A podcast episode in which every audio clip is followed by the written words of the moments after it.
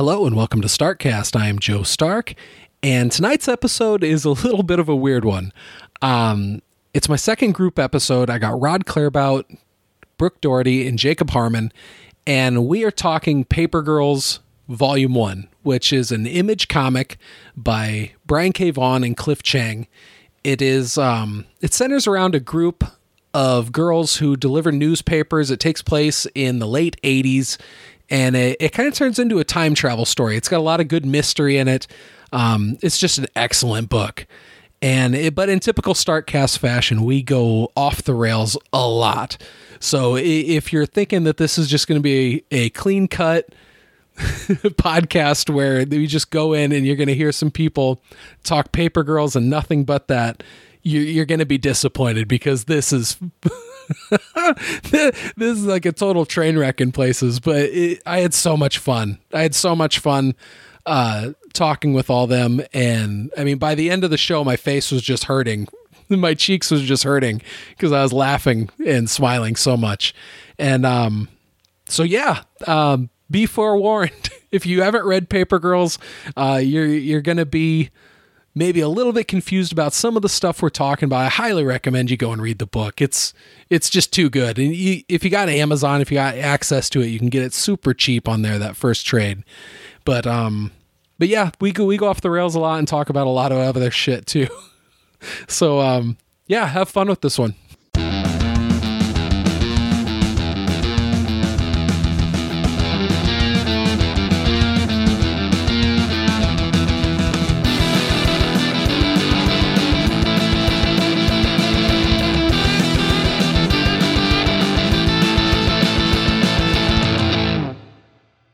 I mean, if we want to have an in-depth discussion on the history of Saban's Power Rangers, we can no. do that tonight too. No, no, no. I'm just already.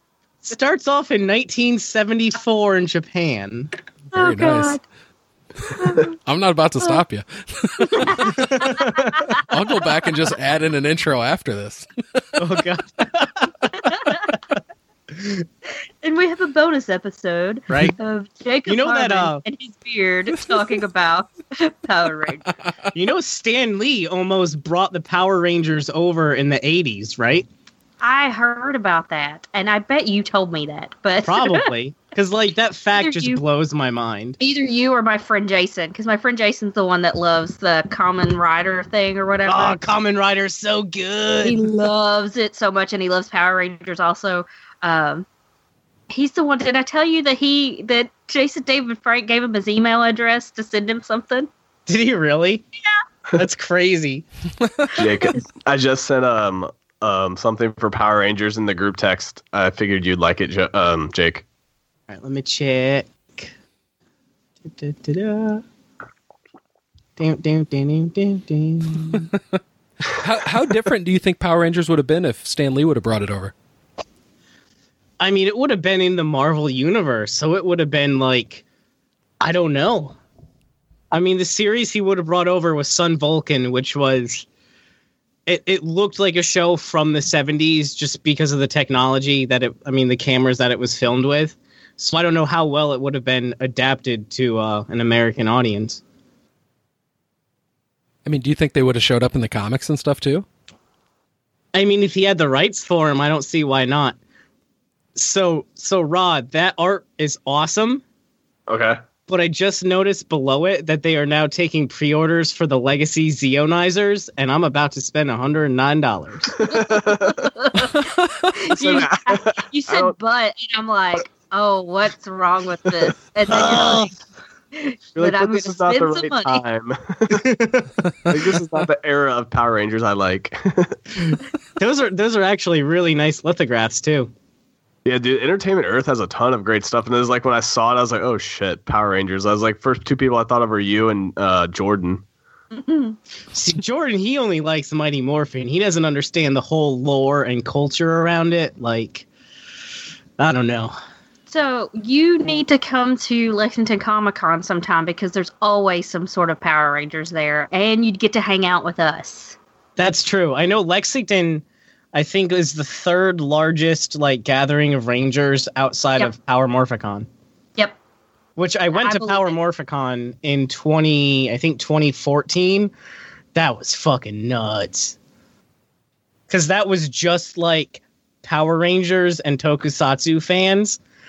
And it was like so many people in Ranger outfits, and it was just, oh, insane. Oh, nice. That'd be pretty sweet. It was a neat experience. I don't, I don't know if I can justify going again, but it was, it was good to have done it when I did. I've never Cool. been to any sort of con or anything like that. This year will be my first one. I'm pretty stoked. I forgot about that because you've got one before C2E2, right? Yeah, it's coming right up in Feb- at the beginning of February. The Cedar Nice. Rapids one. But I don't know. I might I might bail on it if Jason Aaron isn't showing up. I, I might not go because that's that's the real draw for me. Is that I I want to go get All your Southern bastard stuff signed. definitely not Every all of them, just my favorite ones. And this one, and this. It Here's would your whole 19 issue run. Please sign. the real nightmare on that one would be doing that to Please write to Joshua Joe. Williamson. Oh, Because yeah. I have a short box that's stuffed full of Joshua Williamson books, and it doesn't even have all of my all of them in it. Oh man, I know. Um, uh, R.L. Stine's going to be at C2E2, Yeah, I saw that. Oh, shit. and I'm. I think I'm going to go on eBay and try to find a VHS tape of the Haunted Mask, so I can get him to autograph that. Oh, cool. Get some old school Goosebumps books. Right? I read like two Goosebumps books because I was just kind of too old for them. Oh, I was the right age. Yeah. See, 'cause- yeah. Because you know like when you're you'd have those like book fairs in school. That was like the section to go to. Dude, Yeah, the read- Scholastic Book Fair was my jam. Oh man. like all of his Fear Street books. I totally read all of those, every single one of those. My See, I remember seeing. Fear Street, but I don't think I ever read it.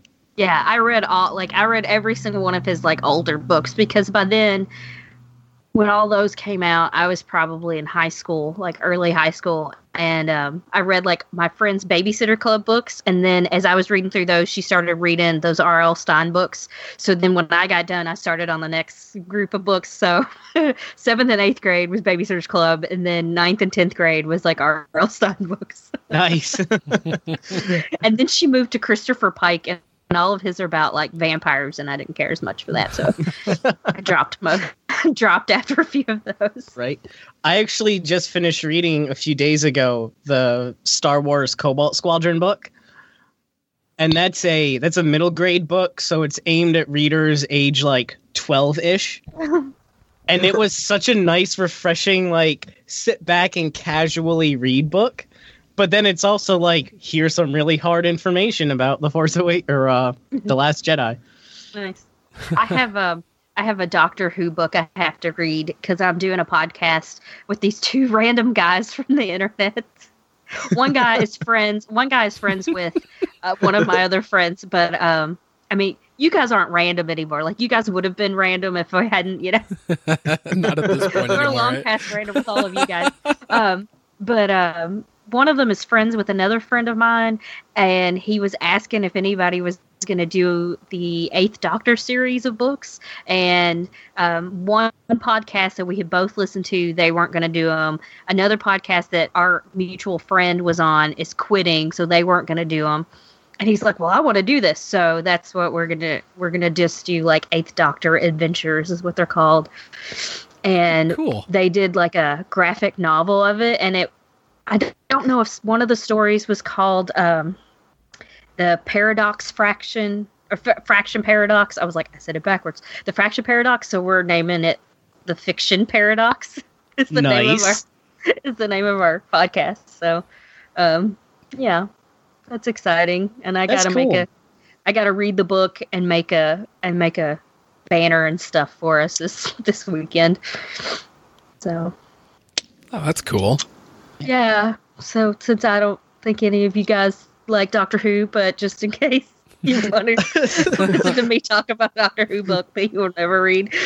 So I really enjoyed the one episode I watched, but I I just know, never I went know. back to it. I need to watch it. I've n- I've never watched it. It's I saw, I think, most of Tennant's Doctor, and I saw a good chunk of Matt Smith, but I just didn't like Matt Smith as the Doctor. Some people don't. I love him. He's I great. actually I like- the new one. I'm I am like by no means a Whovian at all. But between listening to like the the different LAP episodes about Doctor Who and the little bit that I know, I was able to BS my way through a Who conversation at work. and I was like, yeah, you know, Tennant's Doctor really was superb, but uh Capaldi's pretty cool in his own right. and now like this weird guy at work won't stop talking to me. no. You like pulled off your own lo- your own version of the Lone Ranger episode. exactly. Yeah. Uh, uh, I was going to say Like, I'll- somewhere Matthew Lillard is in a mohawk calling you a poser. oh, oh, I need to watch that again. Uh, hilarious. I love that. Uh, yeah, I was gonna say it'd be hilarious. I'd just get like these random texts from you with like, so, uh, like asking me questions. But if it's somebody you don't want to talk to, we'll have to come up with something so it'll leave you alone.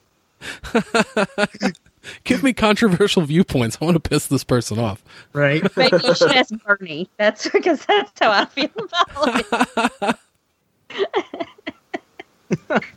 He hates everything I love except for Donna. uh, uh, love it. So, do you guys want to talk about some Paper Girls? Sure. Sure. Let's do it. So, yeah, when we had the idea for this group episode, it was kind of more centered around um, discussing volume one of the Brian K. Vaughan and Cliff Chiang book, Paper Girls. And, you know, for a while I was doing the, the Comic Cast podcast and I was having a lot of fun talking comics and, and we really haven't done that in such a long time that that podcast is pretty much just kind of dead. And so I was like, well, what the fuck? I can do this on Starkcast too. And and this way, it's like you know, it could even be more free here, and we can talk about fucking Doctor Who and R.L. Stine and shit along the way too. um, but yeah, starting off, um, kind of go through one uh, each of you one by one and ask what your first um, exposure was to this. Um, Rod, where did you first, um, you know, run into Paper Girls? Um, I I picked it up after I had heard um, Brian on Pop Culture Leftovers talk about it and rave how good it was. So I think it was like not this this year, uh, this last year, but the year before, um, around Black Black Friday. I got the digitals because there's a big sale going on, and so I got the first I think two trades at the time of um, Paper Girls there, and, and I read it and I, fu- I just fell in love with it. There's it was so awesome. The art's amazing, and I just love anything with time travel. So it was like a perfect combo. Yeah, absolutely. Um, Brooke, how about you? Um, I remember Brian talking about it on the podcast, but I didn't remember anything about it being. All I remembered is that they were, you know, paper girls. Basically, I didn't remember anything about time travel or any of that kind of stuff. And uh, Jacob got the first volume um, trade while we were at C2E2, and I was like, "Oh, I wanted to read that." And he goes, "Here," and like hands it to me, and I sat there and read the whole thing, and I was like, "I need more of this." That's awesome. was that your first introduction to it then, also, Jacob? No, actually, uh, similar to Rod, I had heard Brian talk about it. Um, it might have actually been when Brian got his, uh, like delivery boy membership card, Oh yeah. and like shortly after that, I was at a comic book shop up in Maine, and they had the first, I don't know, I think maybe like three or four issues out, and I grabbed all of them and was just like instantly sucked in. Oh, nice. So you got to read it just the the individual issues. That's even better. Yep. I, I love well, the, for the first four, and then uh, then I eventually picked up the trade at C2E2. Okay, cool. Yeah, I, I read this in trades first, and it, it was probably yeah on PCL or maybe even on Joe Schmo. I don't remember where I exactly first heard about Paper Girls, but I had read Saga beforehand, and so I was already really stoked on Brian K. Vaughan. And then when I picked up Paper Girls, I didn't really know what to expect, you know, because I get this book, and you know, the, it's got such vibrant colors on the cover with the blue and the pink, and then going through it, it's got real stylized color and stuff in it, and it's just you know it's very different from Fiona Staples' art and Saga, but you know, it still has a little bit of the same feel, you know, as far as like the writing and stuff. And um I remember I got to the end of it that first time and I was like, "What the fuck did I just read?" like I was like borderline confused on what the hell was going on, and so I read it again and then had a better feel on it. Um, but yeah, I didn't. I didn't.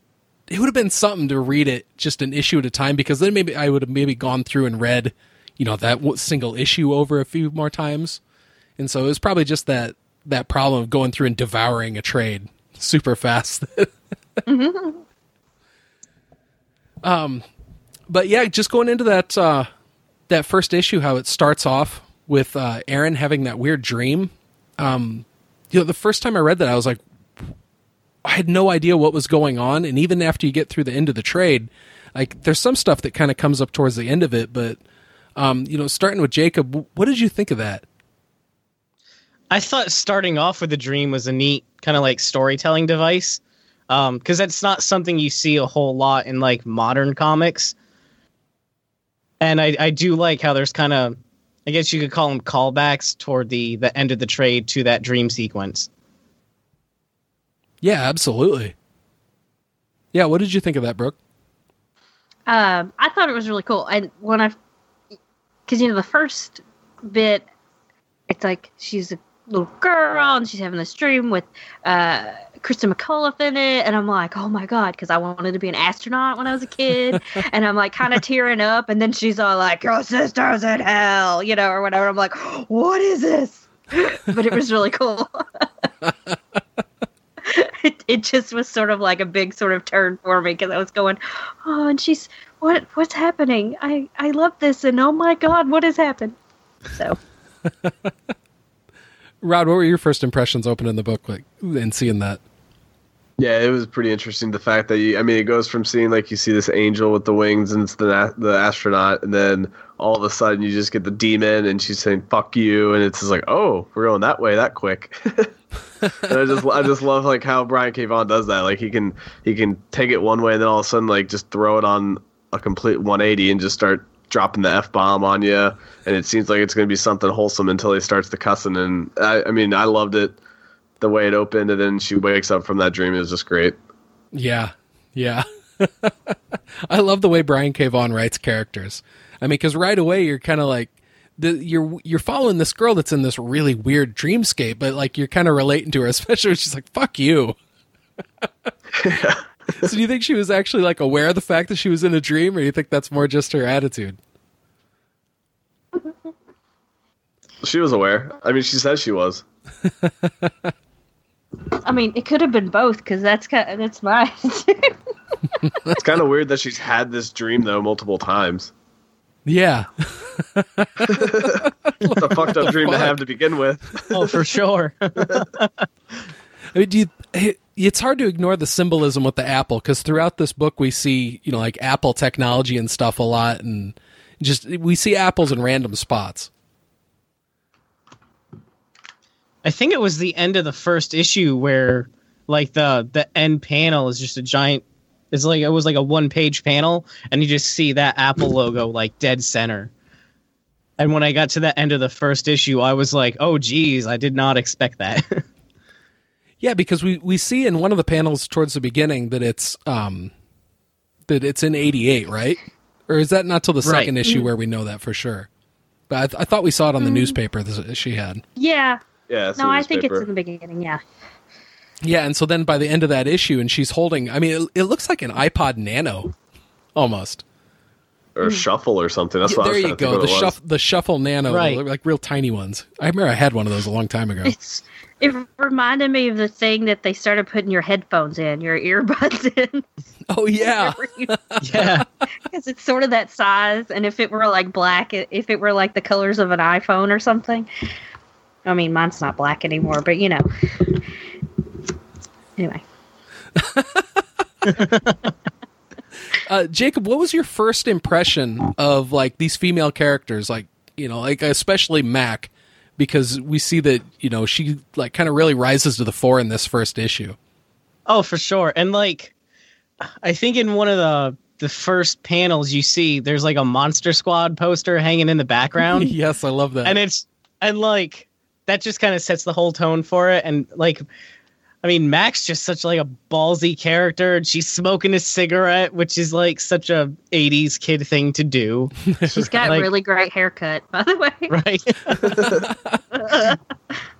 Uh, she's definitely like the uh, the ballsy like upfront character, and I really like that. Like she's a she's a neat character, definitely like the the alpha of the group Yeah, the definitely like the rough cut one. for sure. Brooke, what did you think of these characters? Uh, I really, uh, I really liked them because they all have their own sort of personalities and stuff. That was pretty cool. Um, I don't know. There, I, I liked them enough to want to read more. That's and and there's the thing I like about this is that there's a lot of pages that don't have a, a lot of necessarily like text panels or anything like or them talking like there's some where it's just like pictures of things so that that's another thing with like the art that really got me into it and that's not about the characters but sorry I Oh, got a little okay. off track for a second but um no i like that even though you know the first probably i guess the first issue you only get a little bit of their of who they are eh, but you still get an idea like you still can get their their personalities just from the little bit. And then as we go through the other four issues you get more and more of their personalities. And um, i think they're well rounded does that make sense? Yeah, they fit together as a group really well. yeah. And yeah and then with- and they're all like complete. I think that's sort of the more word that i was looking for. Like they're complete characters and then they work together as a group too. Yeah, yeah, yeah, that's And- a good way to put it, Brooke. Yeah. and I love the circumstances that brought them together. Like they've really only known each other for a year, like since mm. the last Halloween, because this has taken place on the morning after Halloween, and you got all these twelve-year-old paper girls that are just banding together because shit gets weird that next day. And then you know our main character Aaron just kind of meets up with them by happenstance, and then you know they, you know, because we got Mac as the real tough one. And we got Aaron as kind of the the uncertain one, who's almost like you know, taking the same viewpoint that we are as the reader, you know, because we're getting into this and not knowing these people either. And you she's got kind of she's kind of like the one that we are introduced to this world through yeah, exactly, yeah. Yeah.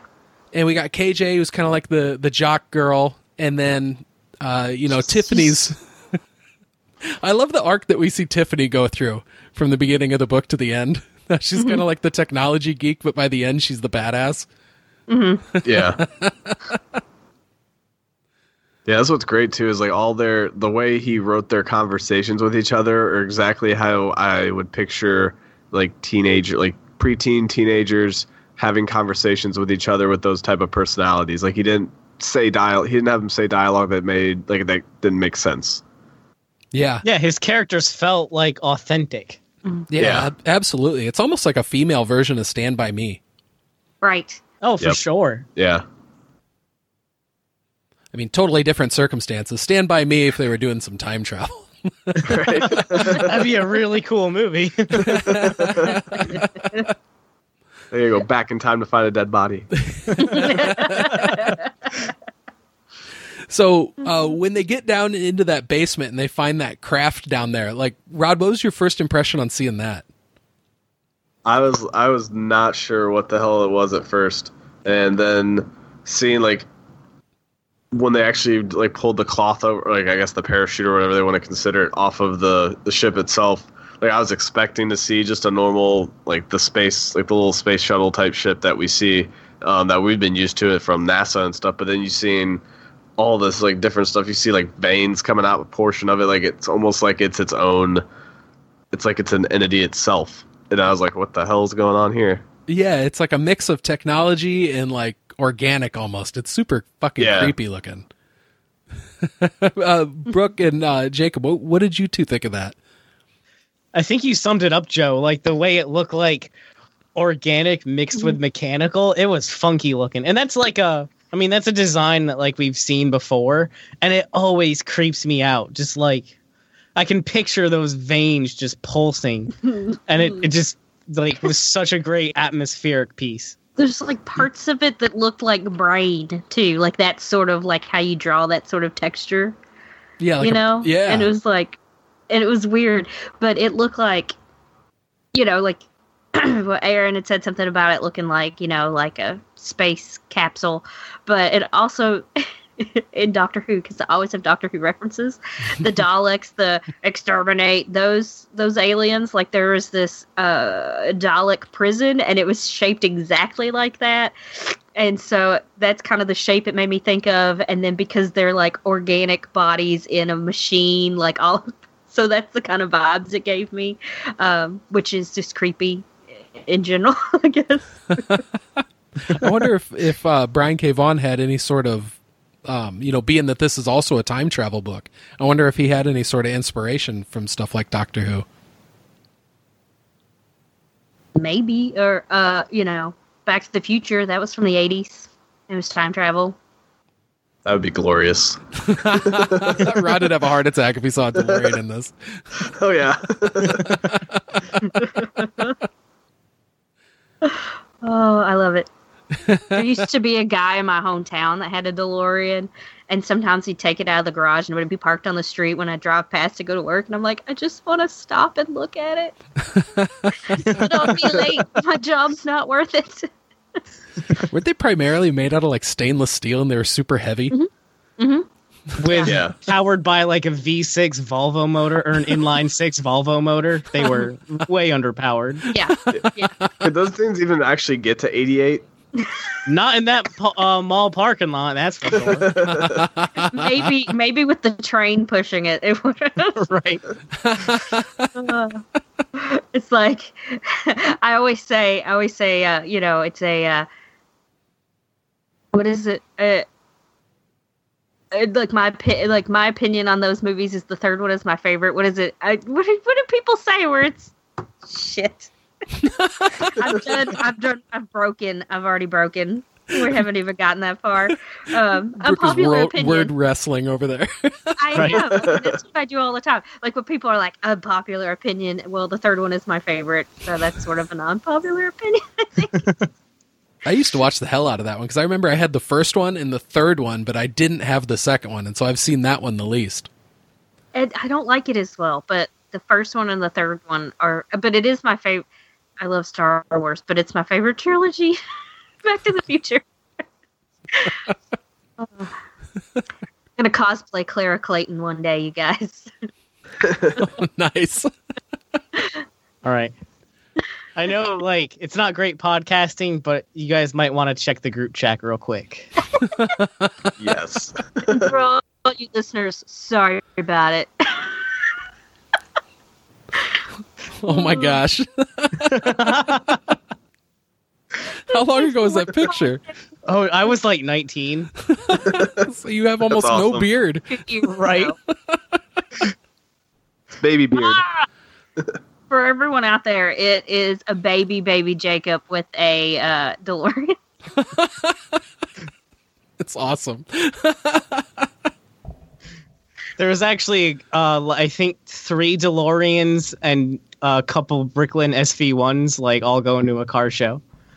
Wow. I don't know if I've ever actually seen one up close. I've driven They're cool. by one that's been parked, but I've never actually got to like see inside one. Yeah, that's how I was with the guy because it was literally around the block from the library I worked at, and I'm like, "Ah, I just need to walk around the block on my break and knock on the door or something. they moved. They had like a five car garage, and they moved, and they had. I remember seeing them loading it on the moving truck and like a Lamborghini. and like this is like a tiny town of like I think there's like sixty thousand people there now. Um, a tiny city, I guess it's you know bigger than some places. Um, but you know at the time it was probably forty or fifty thousand, maybe. Um, you know, twenty years ago, and uh, this guy had like a Lamborghini and a DeLorean, and then like you know some old truck or something, and then like a car that he drove every day that was like an Audi or something. Like, where the heck did he get this money? Travel back in time. That's what he did. Exactly. That's what he was doing. He Fucking had Biff Tannen over there.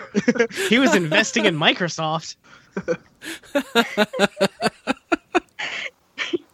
he picked up an Apple iPod off the ground and See, we're not so much off topic as just on a like a strange tangent. It's all relative. It's, It's all, all it's all time time travel. Speaking of tangents, which are strange, uh, I think there's like certain parallels you could draw between Paper Girls and Stranger Things for sure. Oh yeah, definitely the way they like the interaction between the the characters. Yeah. I mean, you know, they go in the sewer, and uh, the under what is it? Upside down. Upside yeah. down. I kept wanting to say underground. I'm like, that is wrong. I am really wrestling with words right now. I haven't had anything to drink either, so that's maybe I should. well, with the dialogue that we're seeing with the characters, like when we first see Mac, and she says to that one character and calls him a faggot and an AIDS patient. the AIDS like- patient, I was like, oh, geez, this is an 80s centric book. Exactly, right? I mean, like, talk about social norms in 1988. Well, that goes back to like Monster Squad with that poster, because in that movie, he calls the. He ca- like the bully calls the kid like a fat faggot. Yeah. and like that's not something you would see today but like totally like era appropriate Yeah. Isn't that PG 13 also? i think so Oh my God. Can you imagine that in a PG 13 movie today? right I mean, I love too how they show like they reference um the movie Mask. yes. Yeah. when they see the deformed person's face. when I was going back over that today, I was like, oh yeah, and I'm like, I totally forgot that was Eric Stoltz. Which is another Back to the Future reference because he was originally Marty. Okay, Oh, nice. But he sucked. yeah. no Michael J. Fox. He wasn't their original choice, but they had to go with him. And then when they realized it wasn't working, they had to get Michael J. Fox, and rest is history.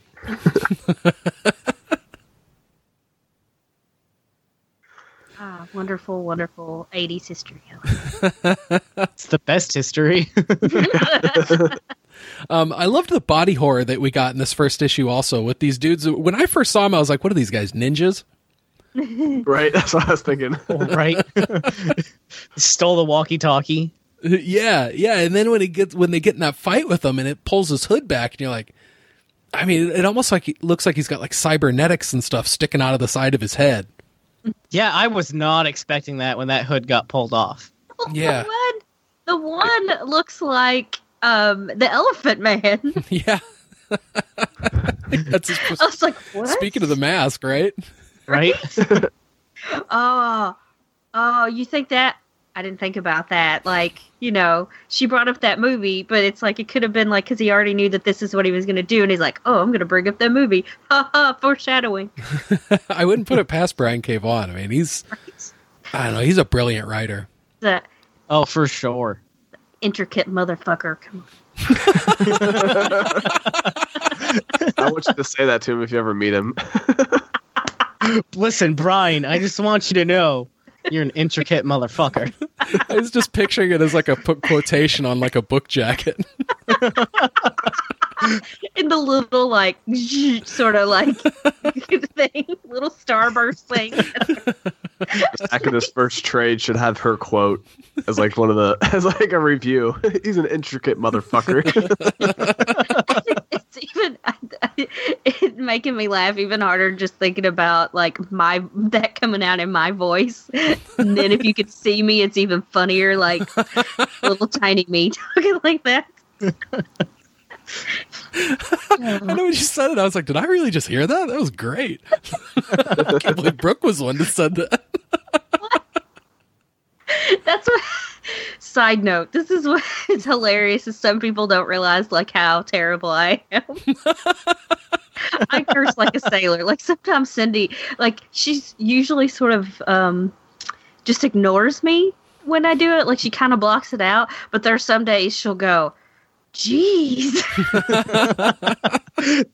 That was a really good impression of cindy. Like,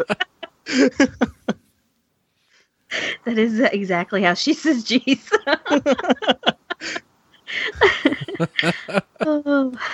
Um, so, what were your first impressions, um, Rod? What were your first impressions just based off that as like a number one issue? Oh, I, I mean, I, it was super intriguing, and it made me want to read more. I was, I mean, I read it like the whole trade at once, so I kind of just got to keep going. But if I had just had to stop at that first issue, I mean, there was so much like left, like what's going on here? Like I had no clue, and then the fact that you see this Apple product from the future that we all know what it is, but they have no fucking clue because they're in the '80s, and it's just like, how the hell is this Apple product tying into anything? Yeah, yeah, Jacob. Being that you got to read this, I mean, I I know you you bought those first three all at once, but you got to just hold that single book in your hand, like closing that last page. What did you think? When I saw that Apple logo at the end, I was like, I was blown away because like reading it, I'm like, okay, this is cool. Like this seems down the like some down the alley is something I would like. And then like as I finished the issue, I was like, I was just sold. Like there were so many questions left unanswered, and I just you had to find out, you know, what the answers were. Yeah, yeah. I mean, I getting into it, I knew it was going to be a time travel book, and you know, as you read that first issue, you almost kind of forget about it because you just there's lots of other weird shit that's going into it where it's it's really feeling more like a mystery. And then when you get to the end of it, it folds in that mystery of okay, there's definitely an element of time travel going on. Um, but what was your impression of that, Brooke? Okay, now I'm just tell about the just kind of basing it off the, the the first like chapter of the trade.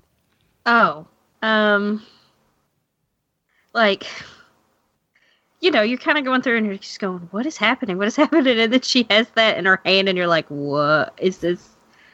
What's happening? Like, I didn't know what to think because I didn't know if it was time travel. I'm like, it has to be, but I, is it, y- you know, I just couldn't, I couldn't even form words in my head thinking Uh-huh. about it. Um, which is why I really needed to read the rest of it Yeah. I needed to know what happened. You know, it's like how can you, I can't just can't leave me hanging like that. But then you have to because then I'll come back and read the rest. Yeah, the the first several times I think I've read this probably four or five times now. And at least the first 3 times I read it, I just like devoured it like a whole trade at a time. And then eventually I got all the single issues and so then I sat down and read it just like a single book at a time. And um yeah, that it would have been awesome getting this when it very first came out and then just sitting and like just kind of like going over that for a month, you know, before that number 2 came out. Yeah. And um and then yeah, getting right into uh number 2, did you notice that when you open it up like it's got that weird script that was basically like what those the ninja looking dudes were like speaking? yeah, I- like uh, the hieroglyphics yeah. or whatever that is. Right. when we first started the Skype call and we were kind of brought that up a little bit, um, I had mentioned like I've been having an obsession over that recently, and like I haven't got a chance to Google it yet because for some reason the idea didn't pop into my head until earlier. But like I wouldn't put it past them to have that be some sort of cipher. And like that stuff actually really does mean something, and it's not just chicken scratching that that Cliff Chiang drew in there, or if or if the letterer put it in, I don't even know. But it's I hope- definitely worth a Google search. I need to check it out. I hope what happens is like by the end of the time that he finishes this Paper Girls series, that maybe like in that last issue or as like a bonus in like the final like trade or something, like it has the cipher. So then you can yourself go back through and figure out what all Oh. those words were. And it better oh, not that'd be see awesome. it better not say drink your Ovaltine because then I'd be pissed. I was gonna say there has to be some beautiful mind comic book geek out here that has read this though. like I'm just looking at it now, and there's definitely like I see repeating symbols, so clearly those are the same letter. 'Cause But- it looks sort of like maybe some sort of va- bastardization of some sort of like kanji that's already out there, or maybe it's actually something, and I don't know. Because it's real super square, so it could be. I don't know. I see a lot of Korean because Cindy uh, studied in South Korea, and she gets a snack box of Korean snacks. So we get to eat lots of Korean snacks. Um, so, and it like bits of it remind me of that. That's cool. I hadn't even considered it that way. I was almost wondering, you know, like if you were to like write out a paragraph and then change your font to like wingdings or something. right? and you think about it, like South Korea does make a ton of electronics, so maybe Oh, there is yeah. something to that. Yeah, and- and remember that was that was a thing in the movie. Um, what was that Looper, where he was saying everybody in the future speaks Chinese. I've never seen that. Oh, it's definitely another time travel one. Right, right. I kept thinking that I was going to watch it, and then I never have. I haven't seen Huh. Looper in a long time. I don't think. Yeah, I only watched it once. I thought it was okay, but I, I have a problem with Bruce Willis. I do too. I think we all do. Excellent. This is gonna turn into the Bruce Willis hate cast. I don't have a hate story. I just have where my uh, one of my uncles bowled with him. Are you shitting me? Yeah, because Bowling? it was when yeah because it was years ago. Maybe when their first when his and Demi's first kid was born, Scout maybe. I'm trying to think of which one it was, but they were somewhere, and he they were just sort of he was just sort of hanging out waiting for the baby to be born, kind of thing. It was and it was like bowling, where like one of my stepmom's brothers was was working. wow. like that's that's that's insane. Yeah, that's really weird. that is crazy. I have they have lots of weird stories. I have I feel like I have no cool stories. I just have to tell other people's cool stories, but my stepmom's always got interesting stories. Well, I'm glad I heard about Bruce Willis in a bowling alley because that's fucking weird. right? right? I mean, I guess it's before he became like a complete like jackass to everyone. I don't know cuz it wasn't like necessarily good or bad. It was just like, "Oh, hey man."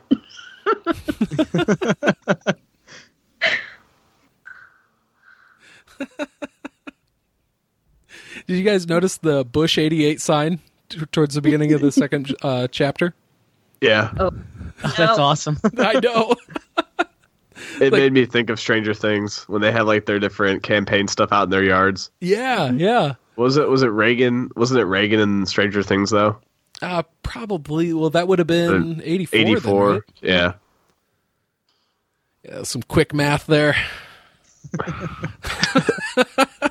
Maybe the kids will show up later in the series. Well, like Maybe. uh, See Dustin. well, like you know, God, like Reagan shows up in this. You know, when when uh, Erin is shot and she has like the like dream, Yeah. and that's that's President Reagan. But I don't know if he ever said that that's who he was. I don't remember, but he's like, sometimes people get shot and don't die, and I'm like, oh right, he's Reagan. I get it. I thought he kind of looked like that. yeah. Through I just got that. That's Damn it. cool. That's awesome. yeah. Well, and through the course of the trade, I think we see Erin have three really weird dreams. Mm-hmm. And every single time she had one, I always I always wonder, I'm like, what is the deeper meaning behind this? Why why did Brian K. Vaughan put this in? Why did Cliff Chiang draw these certain images in it? How's it going to tie in? And in a lot of them, do we see apples? In Yes, at I was gonna two of them, say. right? that there are actual apples, like not just in her dreams. There's other apples. Some things like when, uh, when the one like futuristic guy in like the silvery outfit gets gets killed, then the girl calls the old guy like his phone looks like an apple. Yeah, and it's got so the like eyeball there's in the a lot of, of like there yeah like there's real you know like there's things that look like real apples and then there's like the actual apple ipod you know and all that kind of stuff and then she has these apples in her dreams because the one with ronald reagan like turned like brown or whatever or black or whatever um i can't remember the one with the the angel and the demon and stuff in the beginning but i know there was one in there too like somebody was holding it but Yeah, it was Christa McAuliffe. Like hands her the apple, she holding right? it? Yeah. Yes. Okay. Yes. It's like I just read this again this morning and I couldn't remember. We're kind of jumping around a little bit, but yeah, that's okay. uh, what did you guys think of that scene where it showed the kids out in the the football field and they're like seeing all those dinosaurs swooping around, and then like some other dude flies in on a dinosaur and does he? I mean, at first I thought he killed him, but then you see him in the tubes later on. Like I think that's in the the fourth issue or the fifth one. Hmm. Uh, well, at first I thought that one boy was a creep, He's all He went in for the kiss. "Oh," yeah, he's like, oh hey, since everybody's dead, you used to like that guy. Who cares? How about me? You know, it's like, uh, hello. There's like stuff going on. Maybe not. well, yeah. And then he says the creepiest line ever, like "I've wanted you since we were freshmen." Yeah. It's like, God, guys, guys, if you learn anything from listening to this weird Paper Girls podcast, don't say that line to women. Man, I was gonna try that out later too. Shucks. Just don't say it to anybody. oh God, you sound like thirsty and creepy all in one. right. Such a bad combination. It's kind of funny though that that guy he's he's not wearing the exact same like outfit, but it's kind of the same style as what Marty McFly wears in Back to the Future. Nice. I didn't notice that. Oh, I'm flipping he's to got that like the page now. vest. He's got the vest.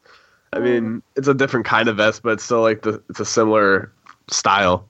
Oh, that's cool. I cool. didn't know. I didn't know anybody who wore one of those vests in the '80s. He's wearing a Terminator mask also, which is pretty cool. Mm-hmm. And also, he's like standing in the middle of the football field with a six pack. So he's like the loneliest drinking high school kid ever. He's like, like this is the end, man. though? This is how I'm going out. It's like super late Halloween night or morning, the next fucking morning. He's all by himself Right. at the football field. It's All Saints Day, whatever. And he's saying, I'm tripping my face off. So maybe that's what he's doing. he's just wandering around all fucking blowed. Well, it's crazy too. Like when you when it jumps to the next scene though, where it's like we're- the aftermath of um, Mac fighting with her stepmom over that gun, and like I for sure thought when it went off that Mac um, like ended up shooting her mom, but then of course we find out that it was Erin that got shot, and she didn't even realize it at first. Yeah, that's a fucking hell of a way to end that issue. yeah, I was not expecting that to take that turn. Like I figured it was the mom who got shot as well, or the stepmom. And then she Right. fucking dipped out quick. well, there's that cool mo- moment too where Mac kind of goes from being super tough and like you know, kind of pretending, you know, you know, I don't like this is just my stepmom, whatever. And then when she sees that, you know, that her stepmom's about to ki- uh, kill herself, that you know she actually tells her, you know, but mom, I love you. And so I mean that was kind of touching. And then you know the big bang in. I don't know, because uh, are we actually skipping an issue? Sorry, I'm getting lost staring at the book here. Uh, I'm pretty sure that's number two. Okay. No, it's at yeah, it's at the very end of number two when the whole like fighting over the gun happens, and then issue three opens with the guy at the football field. Okay, there that's where I messed myself up. Yeah, It's okay. We keep jumping around anyway. It's not- it's no big deal. Yeah. it's time travel, man. It's time travel. It happens. yeah, there we go. Yes. I just time traveled to Stupidville. Now I'm back. Uh, But yeah, that was weird that we keep seeing people disappearing in this too. Like, what do you think is up with that? It's got to be some sort of like timelines being changed or something, and that's why people are just kind of disappearing. Yeah, I wasn't because when when we see him in the basement in that first issue, and they're like, there's like a big energy pulse that comes out of that craft, and it made me wonder: is like, is that something to where now they're like not affected by what's going on, whereas other people that weren't exposed to that are being affected by it, and so that's why they're disappearing? Maybe that's a good idea. Yeah, I didn't think of it that way, but that is a good idea. Mm-hmm. Yeah, because when they come out of that basement, and now we're skipping back, but when they come out of that basement, like the sky looks all fucking trippy. Like it, it's it's got a different color to it, and the stars look a lot more intense. And they even talk about how it looks weird.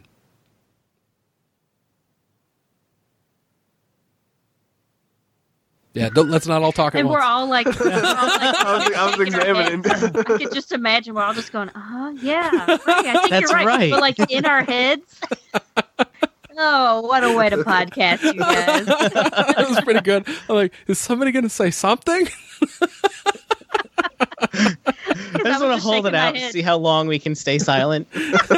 Well, that's the joys of podcasting with a whole group of people over Skype, right? for sure.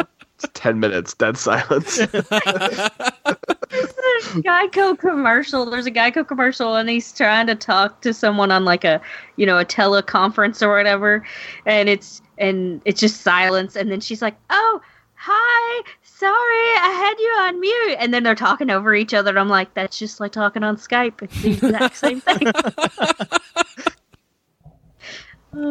That's really funny. That's great. Gotta love it when a commercial like has a real life counterpart. and some of those are so weird. I mean, because that's one with the gecko. So some of those are so weird, but uh, yeah, it it was definitely spot on. and we get some weird concepts and um, stuff thrown at us in this one. Like we get the one dude, you, the people on the flying dragons that are wearing the or the flying dinosaurs that are wearing the armor, dragons. and they they all fucking talk weird, right? They they when I first read it, I was like, they're like talking like text sort of speech. You know, like they, it's like uh you know after you text things so long and then it turns into some other words. Yeah, it, yeah. it becomes a whole new vernacular. Right. and and that's what it seemed like to me. Um like there uh, here, here we go. There's an episode of doctor who of this past season where they go and there's these robots and the robots basically communicate to people with emojis. And like everyone gets this emoji button so then the robots know if you're happy or not so they can help you out if you're happy. And uh you know so and it's just like because that's where everything seems to be headed is that you're is that we're so tech induced that we're we're gonna lose the written language. How many times in a day can you relate things back to Doctor Who just about any it's either that I or love the it. golden girls or the Those Golden are- Girls? That's great. yeah those are my two favorite shows. I've That's so started cool. figuring out the the language. yeah I've already started figuring out some of the letters and what they actually are. oh Oh yeah. Nice. oh yeah, like I'm just looking at one of the pages. and like, all right, I know this. nice So, like on the page where the the people that we thought were ninjas but weren't, um, are like jumping over backyard fences. Um, so I noticed like a lot of that those those um that language. There's um each of those text bubbles are ending with the same symbol, and I determined that that's an exclamation mark. oh And Oh, then, so that means that those first two symbols are N and O that the guy says because he has to say no hmm or O, one of the two. So then I he's know. saying no because he's seen the dead body. yep. So then we at least know no three no letters. no We know three letters. Dude, that's Nice. fucking awesome. You're a I feel like- beautiful I like- minds guy. right? I feel like Rain Man all of a sudden. I missed Wapner. so gonna go to Kmart. Oh. I did do a quick Google search, and there is a fully translated alphabet available for that language. Fuck Oh. yeah. Oh, Nice. well, now I know what you're doing this weekend, Joe. I, that's what I was just gonna say. I know what I'm doing in my downtime. Decipher the whole book. I'm just sitting over in a corner with a notebook and my phone Right. and, volume one. You're gonna put post-it notes over each of the panels. Oh, that's fucking genius. Now I need to stop by an office supply store. No fucking post-its here. I'm like, you don't have post-it notes at your house. I don't. I no, I like, I have a cup full of pens on my desk, like my desk at home that I don't need to use pens for generally, and I have a drawer that's full of like, notepads and post-its and like cards, like blank thank you cards and stuff. Like I am, um, a office supply whore, basically. No, if I had And post-its, my children would just put them all over the house. they would stick them on everything. Yeah, Yes. I, yeah. I, I, I, I would have. Well, I would have been one of those kids, and then my mom would have been like, "Don't you know how much those cost?" And then I would have just flipped them like a flip book for the rest of my life, knowing that I couldn't stick them on anything. At the end of the day, I'm like, well, it's really not that expensive, and they're having fun and they're being creative. You should see how much fucking scotch tape they go through. They put it across our hallway like it's tripwires. That's hilarious. Yeah, me and my cousin would use up. We would use up scotch tape and paper towels and stuff. We used to make like uh casts and pretend like our arms were broken. my grandmother is like, I'm just gonna buy you guys tape and paper towels for Christmas. just don't show. Just don't ever show your kids the Saran wrap on the toilet seat trick. Oh, oh no, Oh, shit. God. That would be awful. Could you imagine dropping a morning dump on that? Oh, I'd, be, Fucking I'd be so pissed.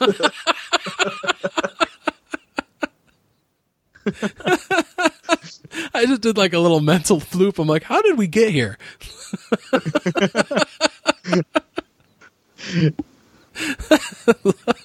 this is the most disjointed comic book conversation ever.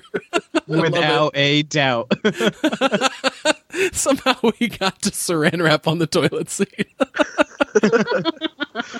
that should be the end goal for every comic book conversation. right? Holy shit.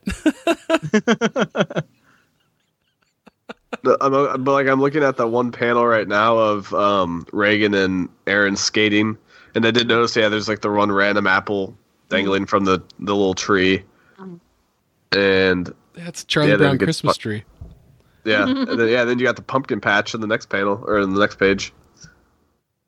Yeah. She almost has like the Charlie Brown look in her face too. That's what I was just going to say.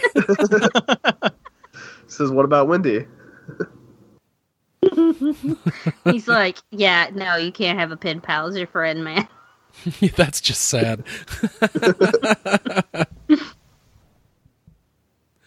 um, I liked that it introduced that concept of the the the teenage kids. They were calling them old timers, Mm-hmm. and so it like you really have this feeling like, is there some sort of like time war going on? I mean, because these two these people, if they're all time travelers, yet they look extremely different. I mean, you got armor wearing dinosaur riders, and then Well, these they- freaking like walking body horror things in like ninja outfits. Well, when they tell them what year they're from, they're like, we're from 13. And they're like, oh, yeah, we had to restart it after, what, the calamity or something? Is Yeah, that what they called it? Calamity. And it's like, holy shit, what happened? yeah, like any ideas on what the calamity could be? I don't know, but it seems like it's going to be like, because I have the next two sets, but I have not even read them yet. So I don't know anything else that happens after this.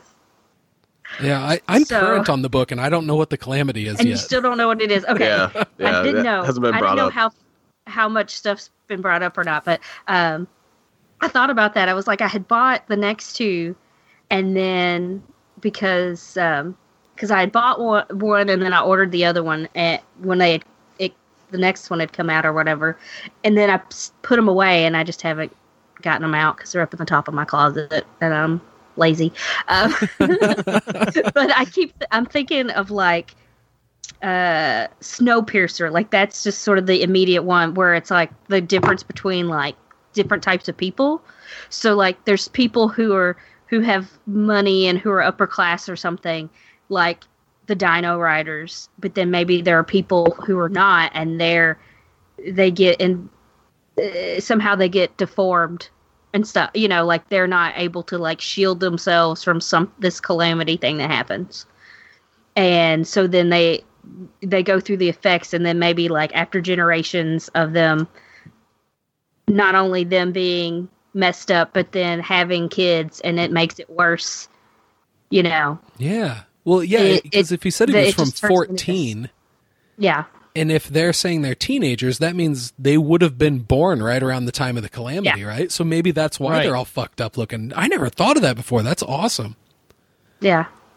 And they could have been, and they could be like 17, and they could have been like toddlers, and it still would have affected them, Yeah. Oh, definitely. you know, uh, some sort of like radiation poisoning or some, you know, something crazy. Um, so, I mean, I, I don't care about spoilers. So, did we know anything uh, about that? Like how far ahead in time that is yet when you go further on, or we still don't know that either? Uh, how far along are you on the on the the series, Jacob? I've actually only finished the first trade. We're even. Well, It I- gets Okay, fucking good. We don't have to talk about it. it, it continues to get really good. Yeah, yeah. We, we don't have to spoil it any any further than just volume one. okay. But um, it, it, you do get some more. Um, just to kind of give you some vague stuff. It, you do get some More more, as to what is going on between the diff between the old timers and then like the the teenagers. Mm-hmm. Okay. and and yeah, I, I, I won't say any more than that. But if, if you stick with it, I believe it's in the fourth story arc where the you really start to get some good information on what's going on with that part of the story. But in in each story arc, what happens is they're like skipped to a different time period. Oh, that's awesome. It is Yeah. very it's it's yeah, it's very cool. it's sweet because like in the third story arc, they're in like prehistoric times.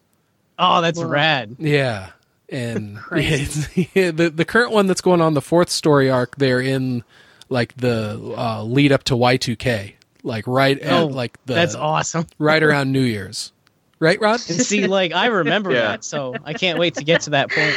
Oh, I was sitting with my dad watching TV as it turned to the to the new year, all across the the, con- the country, the world. It was great, and I was just like, "This is so dumb," because people are like, "Everything's gonna go crazy," and then of course, you know, Hong Kong they celebrated. Nope, nothing happened. You know, Japan. Nope. Well, we're good. All the computers are gonna think it's 1900. Well, I never understood why they didn't just make a new computer and just set it for that's the time and then see what happens. But I don't know. I'm sure Yeah. it was much more complicated than that. I'm sure. Otherwise, super smart people wouldn't have been worried about it. I th- personally, I think it was probably something that would have been an easy fix to begin with. Uh, but then they realized that there are so many people had computers by then that they couldn't. It wouldn't be that easy to fix anymore. Right. and they're like, "Oh, fuck it." But I'm sure like the uh the bottled water industry and like the you know the prepper foods industry were doing really well then. so I'm sure they appreciated all the insanity. Yeah, grocery stores were happy. right? The MREs were just flying off the shelf. exactly. People were stocking up. I mean, I didn't even have a computer at that time at all. So I was just like, whatever. I had my mom and dad's awesome desktop that had like a 420 megabyte hard drive. I think it had like eight meg of RAM. I mean, that's that's at, like mine was 256 when I finally got it. when after I graduated high school, so I guess later that year, later 2000, I got it. It was 256, and then my first like thumb drive was like 256. See, we can tie this remember into the book because they talk about this sort of shit in the book. With the Apple computers being all Yeah. huge and then potentially Yeah. being small. So Yeah, Well, I cut you off there, was the Jacob. thing. Oh, Oh, I was just gonna say, I remember when I got my first like one gigabyte flash drive, and how I thought it could hold like everything because it was just so big in the palm of my hand. so funny. do you remember a Jaz Or drive? your whole computer. I have a Batman four gig one laying here on the on the desk that my dad put in my stocking this year. I'm like, why? I was just like, oh, it's cool, and then I read it and it says it's four gig, and I'm like, oh, that's sad. Jacob, did you know what a Jaz drive was? No, what's a Jaz drive? I Okay, don't know so what that is either. it it was a removable media and it it took a disc that was similar to like a three and a half inch floppy disk but it was a lot thicker and it would hold a gig of data on it Oh, It was- oh man, yeah it was kind of like i think they had zip drives also and I that was gonna like a say sort of 100 zip drive. Yeah, yeah and I those were like a 100 remember Zip. yeah those Yeah. were like a 100 megabyte disk i think and so Jaz drive was like the next one up wow. it was like the coolest wow, of 90s cool. technology I don't remember that. one of my best friends was like a hardcore computer nerd and so he had one he was very proud as he should be. That thing. Oh. Well, they're very expensive still. Uh, three dollars and fifty cents per gig on eBay. Oof.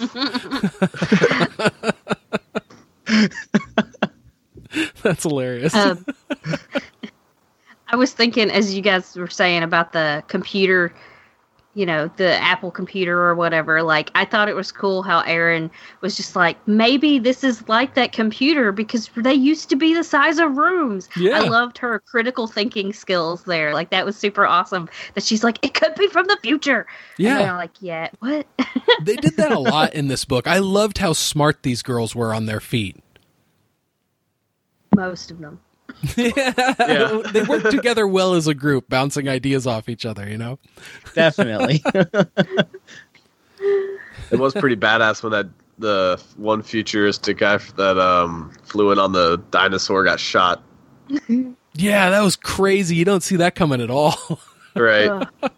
It was really interesting because it was like a, just sort of like a pro profile. That's not the word I'm looking for. Uh, sort of like a vignette, kind of like where it was just the silhouette of him or whatever with the like the Like blood coming style. out and stuff. Yeah. Yes, yes, like that. Like it, it was. It was interesting that they did it that way, so then it wasn't like gory. Like it could be like gorier, but you still got the complete idea that um this is like a kill shot. right. yeah, it was stylized really cool. Yes. Um, so when they call up that old guy and wake him up in bed and he's got the Apple phone next to him and stuff, um, Fucking public enemy. I know wearing a public I enemy love shirt. it. That's awesome. but um, do you think it was? I thought it was weird that the people who were talking to him were talking in that you know weird speak. Where in my head, I almost was like reading it with like an Amish accent to it, and then it was kind of making more sense. Someone whose first language is not English. Yeah, Hi, brother Hezekiah. Because they speak that weird, like, uh, sort of like di- like German dialect kind of thing. yeah. I mean, it, it I- what do definitely they call weird. It? I can't remember. what they call it. But the the thing that was strange to me was that that old guy talked completely normal. Right. And then he mentions an editrix too, and I'm like, all right, now we get another weird word thrown at us. Like, but he's older than they are, so he probably remembers a time when people talk civilized. Right. Yeah, so I mean, there's definitely some mystery with that I mean- guy because he seems to be the one in charge of those people too. I'm guessing we don't know a whole lot more about him and the other ones yet either. Because I feel like maybe he's really way older than we even can imagine he would be. Yeah, Yeah, he's like super old school too. hmm Yeah. Because he's got. I mean, even though he's in the future, he's still got the corded phone, and it's the old like rotary phone. Right, and he kind of dresses like he's a hippie and stuff, like Birkenstocks and things. yeah. So it's like maybe, yeah, maybe he's, maybe he's, maybe he uses one of those tubes to rest himself, and he doesn't age as fast or something. I don't know. Something. That's a good idea. yeah. Like what what sort of technology is you know do they have access to in the future? I don't know, but that one. When you see like the warehouse and you see like the big tube that has the Apple symbol on it, it looked like IKEA. and I thought that was pretty hilarious. That is cool. Um, so w- when we got all our uh, characters down in the sewer, the and they're walking through there with in their they're doing that to avoid you know all the flying dinosaurs, and they find out that those teens are gay. Uh, Mac's reaction to it was like totally classic '80s, right? Mm-hmm. Yeah. Yeah. She's like, what?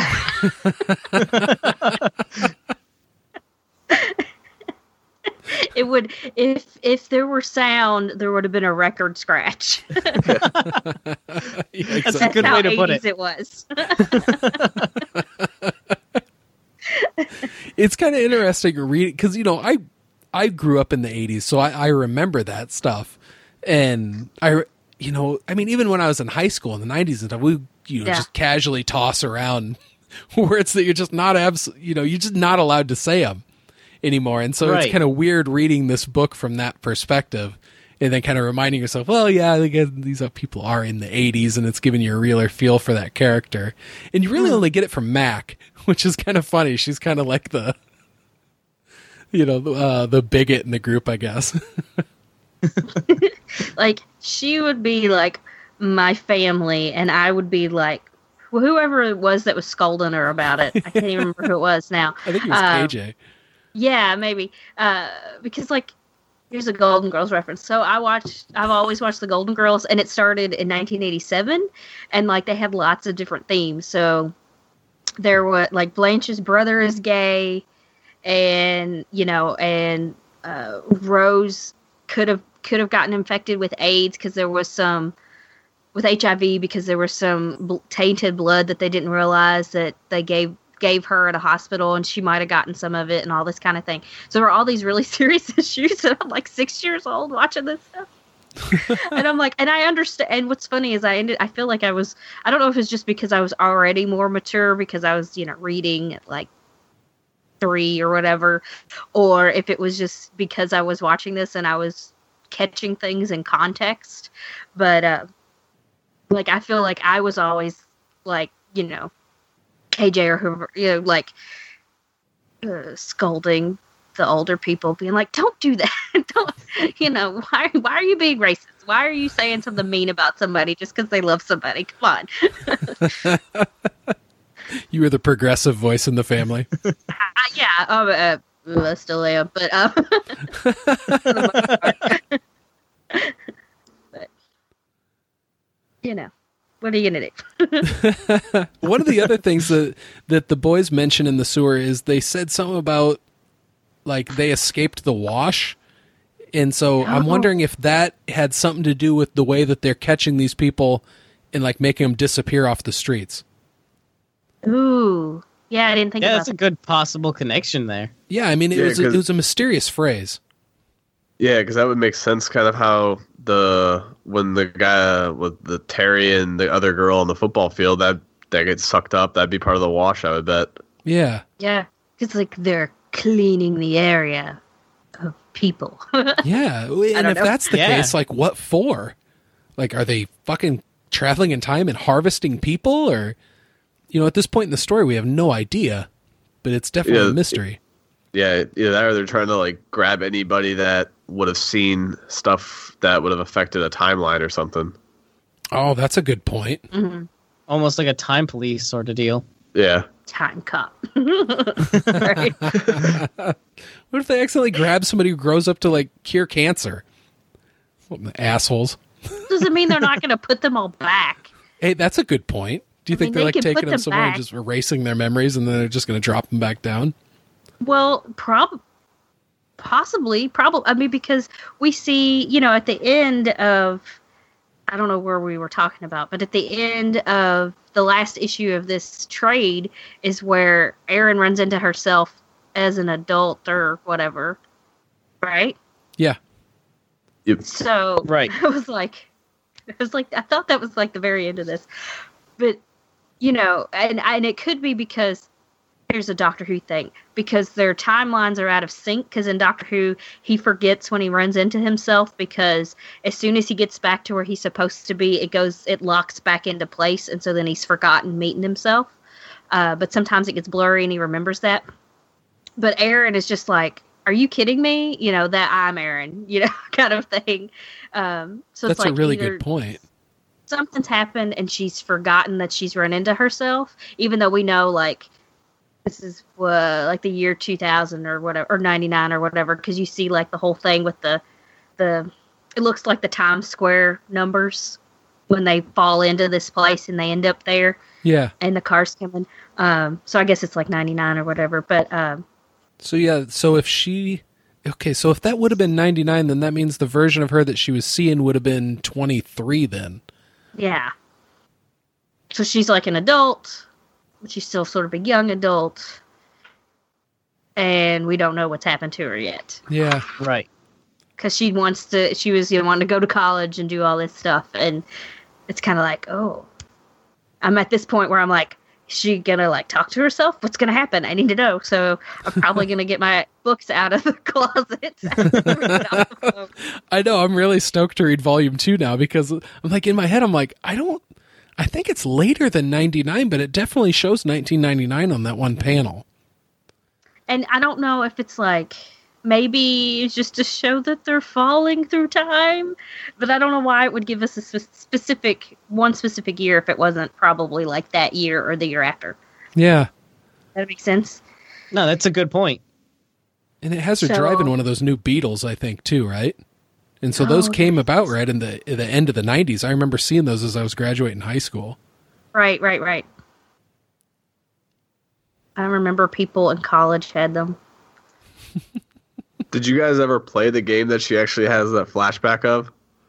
I had the Game Boy version of it called Alleyway. That it was I feel like super I'm- similar to that. Yeah, I feel like I played it on like a PlayStation or something. I don't Like it's, know a, if it's I- like like it's like on like a demo disc or something. yeah, because it was like Pong on Maybe. Atari, right? yeah, it was basically like you're just like trying to keep this ball to bounce off all those blocks and destroy them. yeah.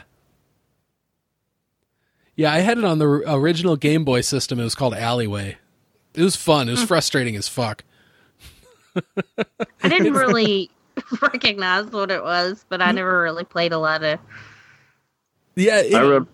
and it's that that Editrix thing that we get referenced. That's the thing that's floating down in the sewer that looks like a like a big green cube with like a bunch of like eyeballs on stalks that shoot lasers out of it. And like one of them wraps itself around Tiffany's neck and then she goes through like a montage of her just playing this game over and over again like that's all she did with her life. I love that she's just like, she's just like, I didn't think that game was im- as important to me as it was. but I wasted my life. she's like 13 and she's like, I've wasted my life. I. I mean that's kind of her that's kind of her come to Jesus turnaround moment too, you know? Like that really shakes her loose. Yeah. Uh, Well, I remember I played like the version of it where like you would get like special like boosts and stuff where you'd either get like extra balls going or you'd get to shoot like lasers from your paddle at the bottom or whatever. And there was times where you get like multi ball going where it's like seven of them flying around. It's fucking crazy. it was intense trying to see how long you keep all of them up. yeah, I see. I don't know. I gotta, I gotta find this. I have to see what this, if I recognize this game. But I had, we had an Odyssey and an Atari when I was small, so those are the only games that I really ever played. were Oh, on cool. those. And then my brother kept getting games, and the only things I would play with him was like Street Fighter and Mortal Kombat Nice. and and Shaq Fu because he also had that. if anybody remembers that. I only had a handful of NES games. I remember I played the shit out of like all the Mario Brothers and We didn't have. We had a S- Sega, is what it was. Is what he had was different. Ah. Sega. He had like every iteration of Sega game of Sega consoles. yeah, Mega Man 2 was my jam. I played Oh, Aladdin. Mega I Man played 2. Aladdin a, sh- a shit ton when I got Sega. Dude, I was playing Mega Man 2 right before we started recording. that dragon at the end in Wily's castle, like, ugh. No shit. it's fucking impossible. Oh, it's so hard. Uh, Uh, I miss regular Nintendo. funny. I know. Now I'm playing through Breath of the Wild on the Switch, and it's like, oh, Nintendo's making me feel things. I know a lot of people who are playing that. It, it won like all sorts of Game of the Year awards, and there's a very good reason it did because it is insane how massive that game is. Yeah, the last time I got sucked into a, a, a big game like that was Final Fantasy VII when I was in high school. Oh, I just replayed through that like maybe a year ago. Oh, nice. Such such a great game. Like those three Final Fantasies for the original PlayStation were like a golden era. Yeah, I only played seven, but man, I fucking got into that. It was fun. I mean, they're supposed to be doing like a full remake for the PS4. So hopefully, revisit that world in all new, you know, 1080p graphics and whatnot. Oh, sign me up. you could break it so easily too, because like you could get really good at farming the all materia and then just sell it and make a ton of gil. Oh, so good. harm in speaking foreign foreign languages. right.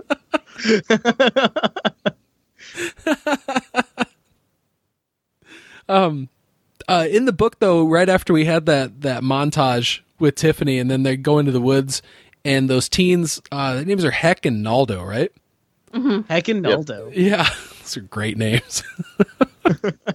and we they have that craft out in the woods, and they put Erin in it, and then it like disappears. And the way that they illustrated that thing taking off was awesome. Like it was almost like the thing turned liquid or something like that into like the squiggly lines. It was a really neat illustration. Like, yeah, oh, so great.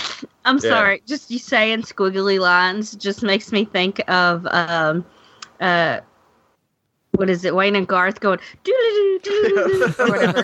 Scooby Doo, the Scooby Doo ending. that's awesome. it's like, is that the sound that they would make? You know what I'm saying? It'd be great if that's what the spaceship sound was. That's what it's gonna sound like to me every time I read it now. Sounds exactly like Mike Myers and Dana Carvey making that noise. And then I love the way that this book ended too, because this was kind of like the Empire Strikes Back of the first of this first volume. Because Erin disappears, and you're like, "What the fuck?" And even all the girls are like, "What the fuck?" But then on the very last page, we see that that that lady on the flying dinosaur spots him out in the woods. And so, oh, I couldn't imagine finishing this one and then waiting a whole fucking month for the next book. Well, I think when uh, I that? think when There's issue five, issue. yeah, Oh, never mind. You're, I was thinking you meant the trade was over. Oh no. I was confused. It's like, but I thought Erin was there. What happened? uh, Too many goddamn time periods. too many time periods. But yeah, then when that that last chapter, uh, so we got issue five, when that one starts off, that's when they're in. We find out it's called the Wen House, and I love that.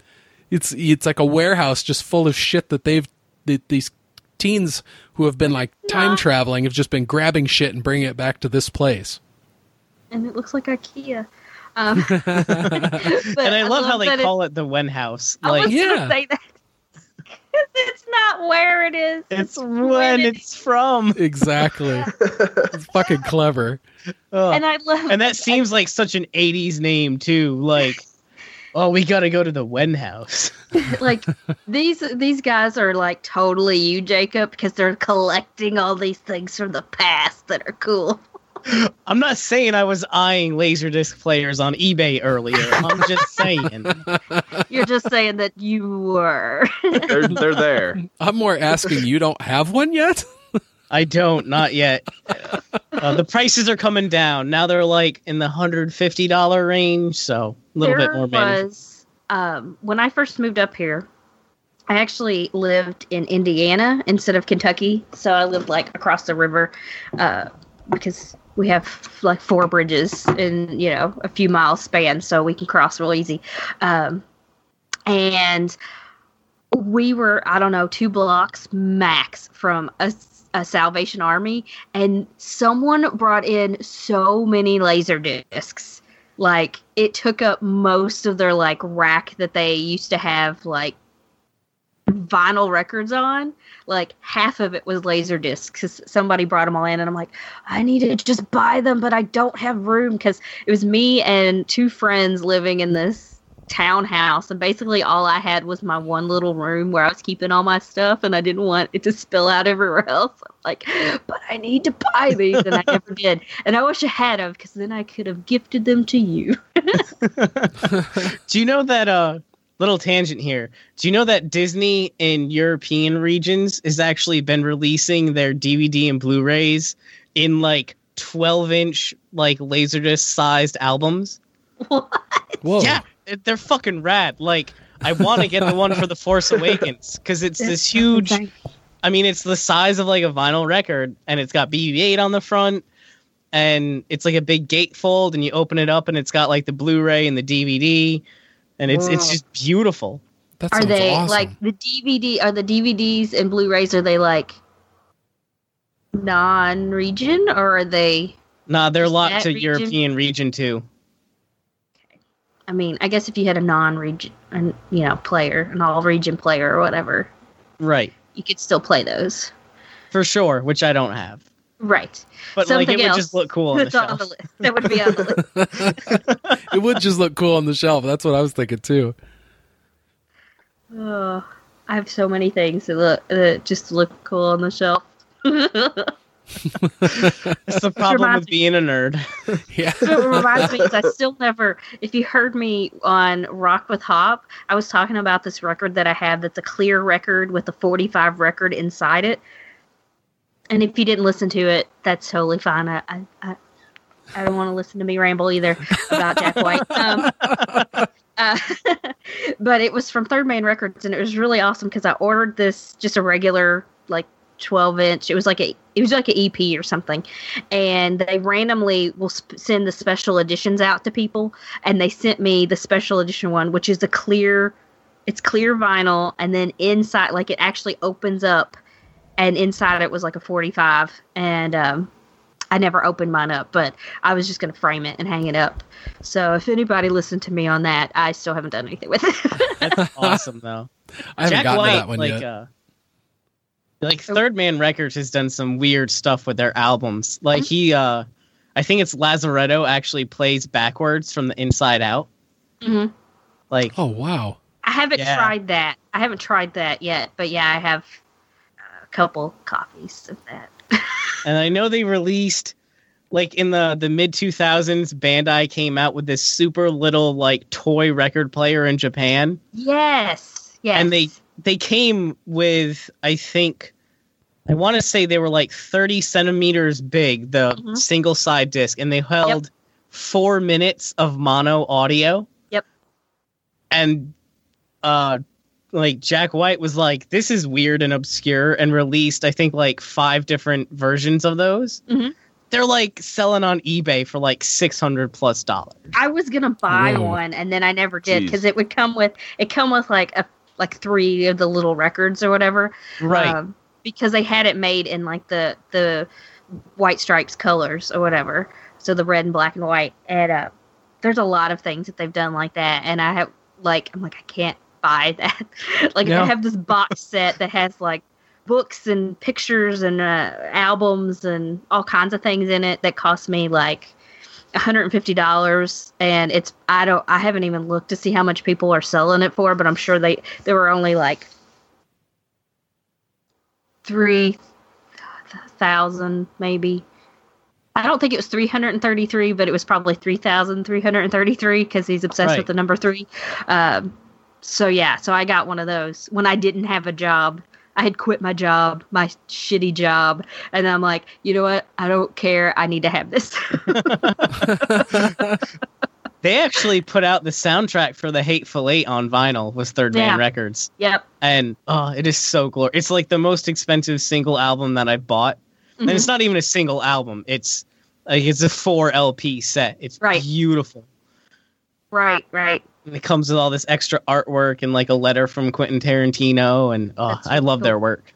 Yeah, I haven't been down there in a while because I I used to go every once in a while because I used to talk to some of the people in the shop and stuff. And um, You were talking to Jack White, like it's okay. no, no, I'm no, jealous. no, I've never actually talked to him.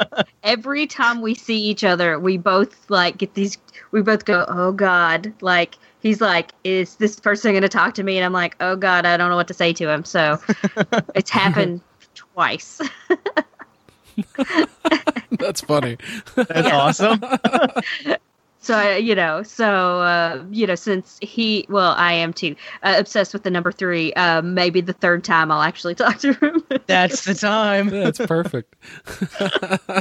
Just walk up, be like, "This is the third time we've locked eyes." right. well, you know, because my my uh, my everything is Brigida thirty seven because three and seven were always my favorite numbers. So in 1996, I got that email address, and that's been who I've been ever since. Oh, nice. That's Yeah. awesome. Yeah, for 22 years. That's been. Seven is my favorite single number. You know, single digit number. yeah. I put way Yeah. too much thought. I have like different ones, like 42 would be my next Right. one for for uh, Douglas Adams. And Right. so th- I, I've had jstark042 as my email address forever. Nice. Yeah, I liked three and then seven, but I also like ten because it's three plus seven. Anyway, that, anyway, but my best friend at the time loved seven more than three, so her email address since 1996 has been, uh, you know, her name and then seven three. So, anybody else got a favorite number? This is, this is making me think of uh, that Jim Carrey movie that was like 17 or whatever the fuck it was called. 23. 23. God, that movie was terrible. Fuck yeah, it was. It was an hour and a half movie, but I swear it felt like it was four hours when I was when I saw it. I don't have a favorite number, uh, but I will say I I do remember my first email address, and it was Turtleman007 That's Oh. awesome. what did you steal that from Rod? I had a pet turtle at the time, and 007 was That's cool, awesome. so it was Turtleman007. I have the most embarrassing former email address. At one time, my email address was badmofo357 at AOL.com. nice. Oh my god! That's Imagine amazing. putting that on a resume. yeah, like Hire me, motherfucker.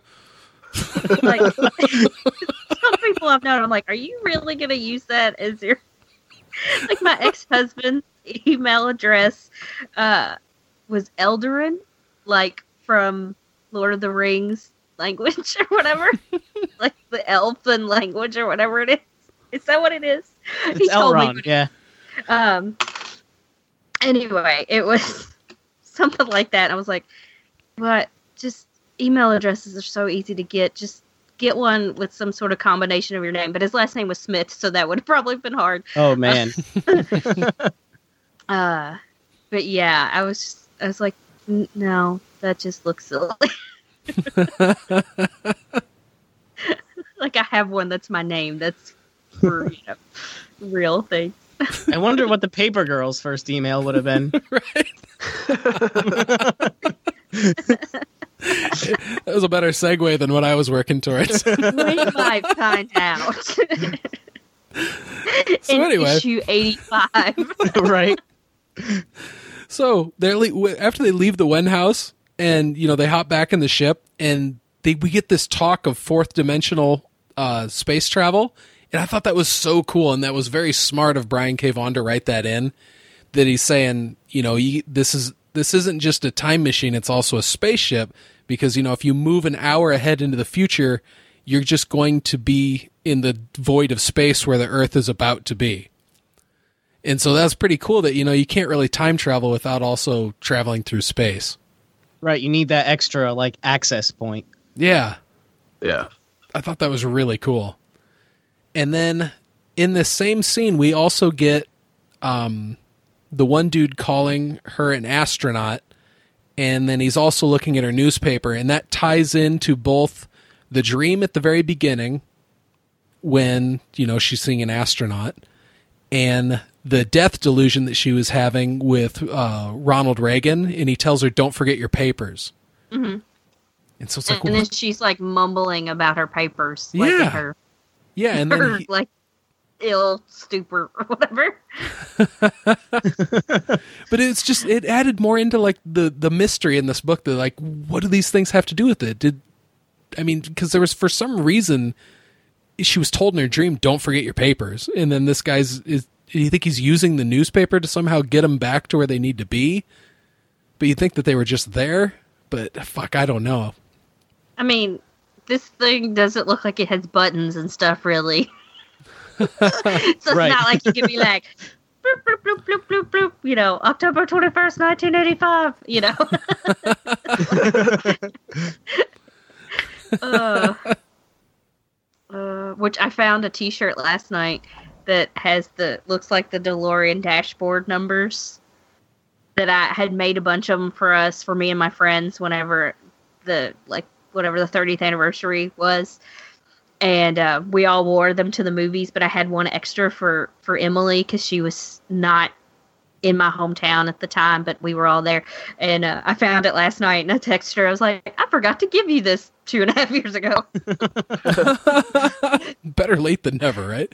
yeah, it's super awesome. I screen printed it myself. That's awesome. I actually just got um in the mail.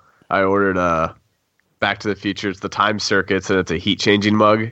Oh, cool. that's sweet. So the, yeah, so it's off when there's nothing, there's no hot water in it. But then when the hot water comes on, it turns on all the le- the time circuits. oh, that's awesome. That's sweet, dude. You Um, collect coffee mugs too, don't you? Yeah, that's all. I was like, I gotta have it. oh, I didn't, I didn't know this. That's Yeah, I fucking love coffee mugs.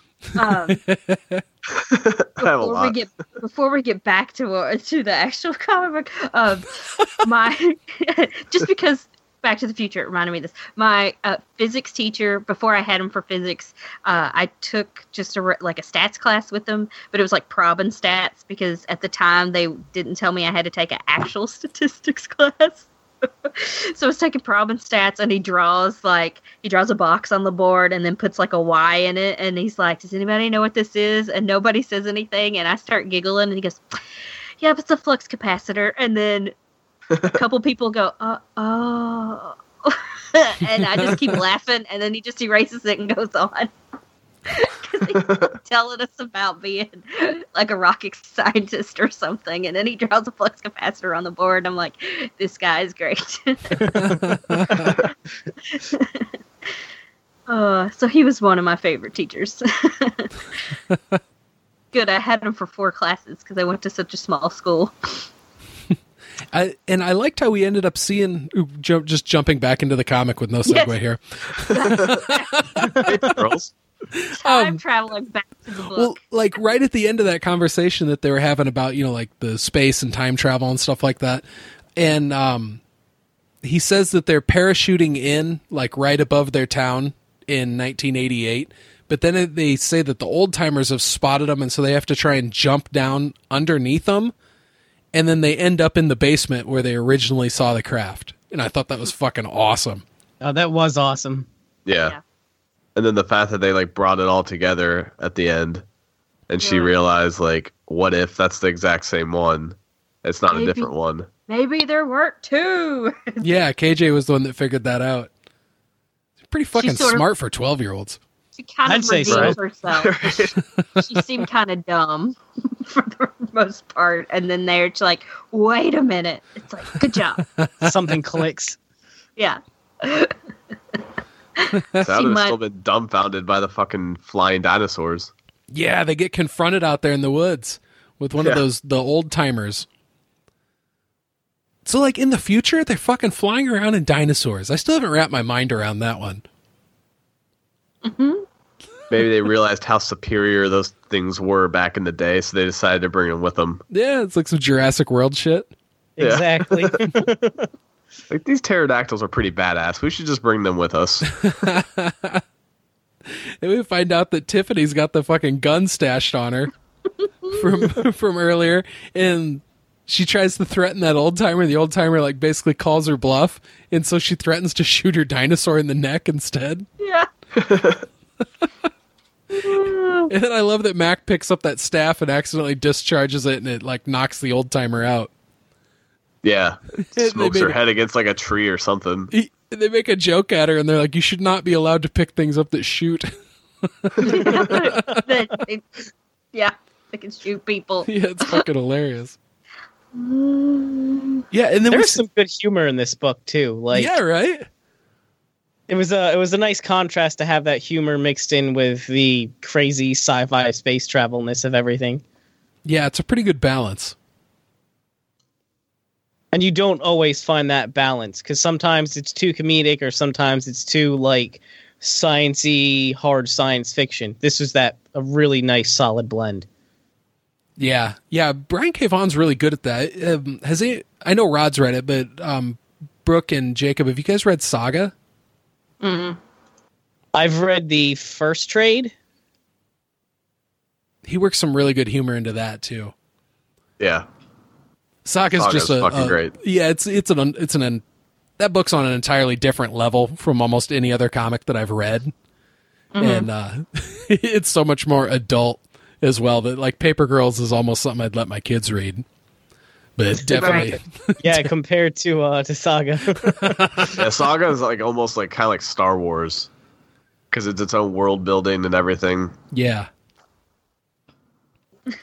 yeah. St- Star Wars with people with TV heads fucking and Right. giant troll balls and dragons that suck their own dicks and stuff. It's like what the fuck is going on in this book? I don't think I got to the dragon sucking its own dick yet, but that's good to know that that's uh that's a thing. Yeah, Coming yeah. up, buddy. Yeah, it's it's it's rad. They need they need to go get ingredients for a magic spell, and like dragon semen is one of them. There's like a there's a there was a Saturday Night Live skit of Will Ferrell being like a yoga yo- yoga guy or something, and that that's really all he was working towards. They did that on So Metalocalypse. you see him like and like with his like with his like sweatpants over his head, like leaning over, like making all these noises. these fake legs, you know, but it's supposed to be real. So dumb. So he wasn't quite the man from Nantucket. he had to get very bendy. Right. yeah, Uh, yeah. Vindy, yes. I, I like how when we see this old dude again in the book, he's wearing an Ac- Apple Records T-shirt. right? He does have an eclectic T-shirt collection. I didn't notice he was wearing an Apple record shirt. That's cool. Yeah, they, and then And that once just again we see ties in with all the Apple stuff. yeah. And we see him just casually walking through a hallway with all these fucking tubes of people that I mean, I didn't are they even, frozen? I didn't even pay attention that they were uh that they were like some of the people that we had seen and then disappeared Yeah. until you said something about it and then I went back and I and I pulled it up online I'm like hot damn they are yeah, because we we see the girl and the cat thing Yep. and the the cat mask that was you know kind of getting harassed on the football field. We see that one cop that was an asshole to Mac. Mm-hmm. We Yeah, you see the guy that had the wolf. wolf mask. Yeah, Yep. And like I wasn't paying as much attention the first time I read it, or even this morning because I was trying to get it read. I was trying to get it read like on my breaks today, and um, and uh, I just didn't pay attention to that part either because I was just kind of skipping through some of them that were just full page like pictures. Because I'm like, oh, I've already seen this. That's fine. I just want to kind of refresh. So then I went back and I'm like, oh yeah, I recognize these as people that have already showed up. I think they like whenever like whatever position they were in too, and they got zapped. That's the position they're in in these tubes because there's like this dude in the bottom left that looks like he's doing some type of weird dance. yeah. Right? They're kind of The like ver- weird. He's on like his tiptoes. Huh. he totally does look like he's doing that. right? He's gonna do like a big hip thrust. I can feel it. and it, it's it's weird how the old like hippie he's like a hippie slash hipster dude but it's like this one part of his house like it looks very much like a kitchen that we would see nowadays he's got like a mr coffee machine and shit like it's not futuristic at all but then as soon as he walks out of that room he's in this big white room with all these pink tubes Right. Like he's totally into old stuff too, because I think, unlike Jacob Harmon, who didn't live through that time period, it's more like me who did live through that. No. L- less like me, more like someone who would have been older than me. like I have like nostalgia for things I remember from the 80s, but like you know, I feel like it would have been somebody who lived through that time period. So it's- he, I, de- I just absolutely feel like he's got to be somebody who is not, who is old, but not as old as he seems. Something like just because he likes having all of these like artifacts or whatever kind of thing around him and likes using all this like antiquated to him technology and and all that and flip flops and whatever. he's got a pretty sweet beard and mustache going on too right? He looks like he knows how to party. I didn't for some reason I was thinking you were gonna make a comment about like grooming about the must like the beard and stuff. Like he looks like he knows how to take care of that beard or something. when she said farting, and I'm like, that makes more sense.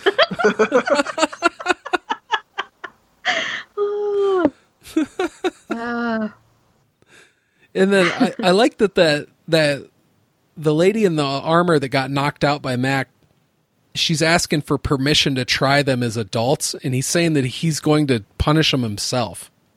Yeah.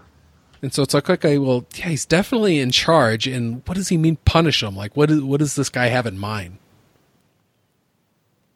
And Five we- lashes. I don't know. and then we get another really fucking weird dream sequence with like young Erin and her dad is like crying looking at seeing the news report of John Lennon having been killed and then his face is fucking melting off. Yeah, he's, he looks Right. like one of the Nazis from Raiders of the Lost Ark. all of a Yeah. It's like, what the fuck is happening? oh, It's fucking way a lot of creepy. unexpected turns in this book for sure. Yeah. And- it was just the first five issues. right. yeah. And then we get like the most craziest bit of body horror in this yet that when they jumped from, you know, like up in the atmosphere down to that basement, the Heck and Naldo like merged with each other and the ship. And like Oh yeah. his hand is like through the sticking out of the other dude's head and like that dude's dead with blood coming out of his mouth. And like he's also kind of merged into the ship and everything. Oh, Like, it's fucked up looking. like Philadelphia experiment kind of stuff. Right. Yeah, it's like an ATOM. Yeah. Ugh. Like they kind of melted into each other, so like melded together or something. Ugh. Yeah, good thing Erin was on the other side of the room, right? Right. oh, and we didn't talk about like they got the to to take care of her to to fix her gunshot wound. They like put these like bugs on her. Yeah, the insects. yeah, and so because of the way like it was like i like iPhone and you know iTunes, and then the in sex or whatever. Like I'm like, I guess these are like, you know, robotic bugs or something, right? They're yeah, not like they actual. basically just like they stitch her up. Like Yeah. It's like it's like, well, in Doctor Who. It's almost like it makes me feel like it's a nanotech like Yeah. nanotechnology or something. yeah. Oh, for That's what I was- sure. That's what I was gonna say. Like in Doctor Who they call them uh, nanobots or something. And like you can't see them in Doctor Who. They just things just magically or a couple times I show up, things are just magically healed, basically. Nano genes was another one where like your your uh ge- like your genetic makeup was rewritten to anyway. I know way, way too much about that show. I, I like that before uh Heck is the one that does most of the talking to him, right? Yeah. I think it's heck. Yeah. Yeah, yeah. So before Yeah. he dies, and Erin's asking him, you know, why'd you do all this? And he's saying, you know, kids just trying to make a living are always the good guys. Mm-hmm. I thought that was kind of cool that you know they saved a line like that with you know the emotional punch of basically this is the last thing that this dude says before he dies. And they save it clear for the end of the of the volume. It's fucking awesome. Yeah, it's it's definitely more powerful for him to say that then than like at some other point in time. But who knows? Uh, we haven't decoded everything that he said whenever his communicator thing went out. Yeah, that's right. It could be a raunchy motherfucker. He could, or he could be very like deep and eloquent. We don't know yet. probably going to be somewhere in between. It's pretty cool that when Erin goes walking out of the ship, the the the other girls are down there in the basement and they're all freaking out. yeah. like, holy shit, she really was in there. Was she there the whole time? like, w- that would make sense, right? Earlier in It the would, book, yeah. Full time. they were all in there. that, that first time that they were down in the basement. So that means there was two Erins in the room for a little bit right there. Ah! It's probably a good thing that that ship didn't open up at that point. Yeah, Because that would have thrown she ceased to fucking exist or something. Maybe. Maybe. I mean, like I know she met her older self, but the two younger selves meeting each other, who knows what would have happened? Yeah. They would have totally made out. Oh, what? No, What? I just wanted to say something ridiculous. like they're 12. oh, right. Never mind. They mind. would have Stephen- held hands. Stephen King came into this. at the moment. It's Stephen King can. might I might I point you towards it? Oh God. I wasn't going that fast. it's just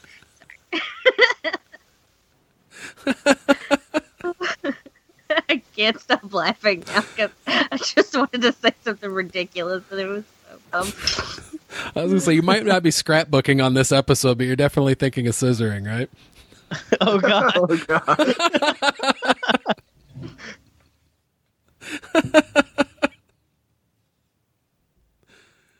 Uh, yeah, I was very careful to not point that joke towards the 12 year olds. I'm gonna point that out. exactly. It was a scrapbooking joke. and I like how they don't really have too much time to talk before we get the the old hippie dude yelling at him from outside, and like he's kind of like scolding him. He's like, "Listen to your elders and come outside this instant." Did we lose somebody? Oh, we lost Brooke. Brooke's gone. she had enough. Fuck like, you I'm with your done with these scissoring joke. you took it too far, Joe. You took it too far. Uh, well, let's see if we can get a hold of her.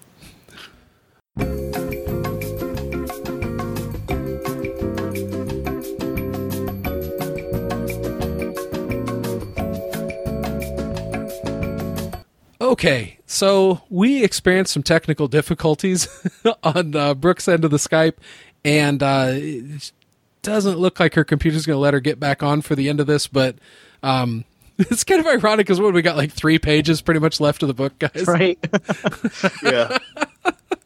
So, um, yeah, yeah, that that kind of fucking sucks. Um, I don't know. It could have been because of the scissoring joke, but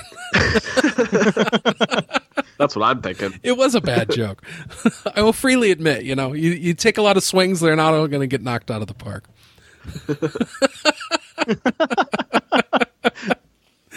and so I love that while that shit's going on with, you know, the old guy outside that's telling him to come out, and that's a fucking cool panel too, with like all the lightning coming down in the sky behind him and shit.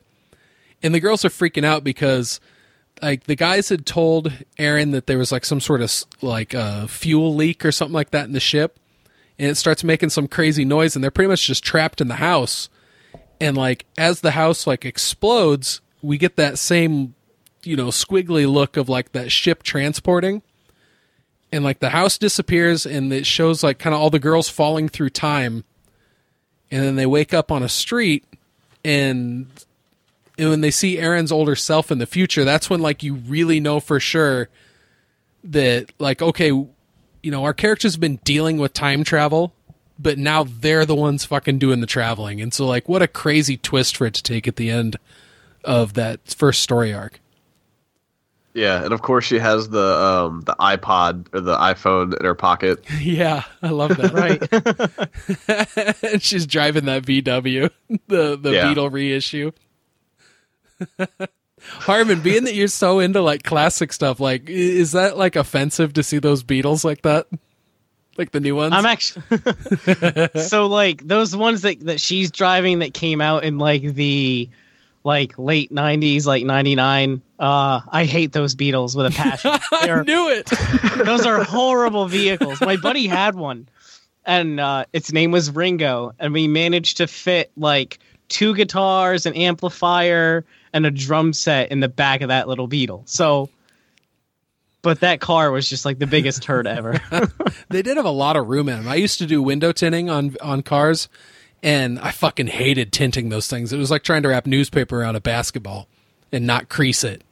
You know, Right. the back window was just so, had such a compound curve that someone would call in with a with a beetle. I'd be like, "Oh, fucking kill me!" like the Beetles just cost more. There's like a Beetle tax you got to pay to get that window job done. no shit, right?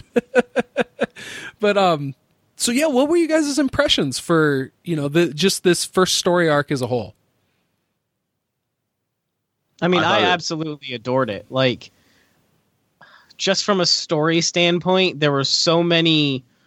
It was like, s- as much as like the time travel was a fantastic element, and you had the, you know, the the dinosaurs, and that's great. But like, there's such a mystery element to it as well that kept you going, and I think that really it was a it was a great blend of science fiction meets that mystery with the time travel. And then you pair that with the fantastic art style that's so unique with such vibrant colors. It's just a fantastic book from start to finish Yeah, it's an excellent description, dude. Uh, what do you think? Yeah, yeah. I mean, I fucking loved the the whole the whole thing. I mean, yeah, you had the, this time travel. I mean, the way it ended on that cliffhanger, like, oh shit, now they they're meeting herself in the future. But I also loved the way that you not just the sci-fi aspect of it, but also like just the interaction between the four girls.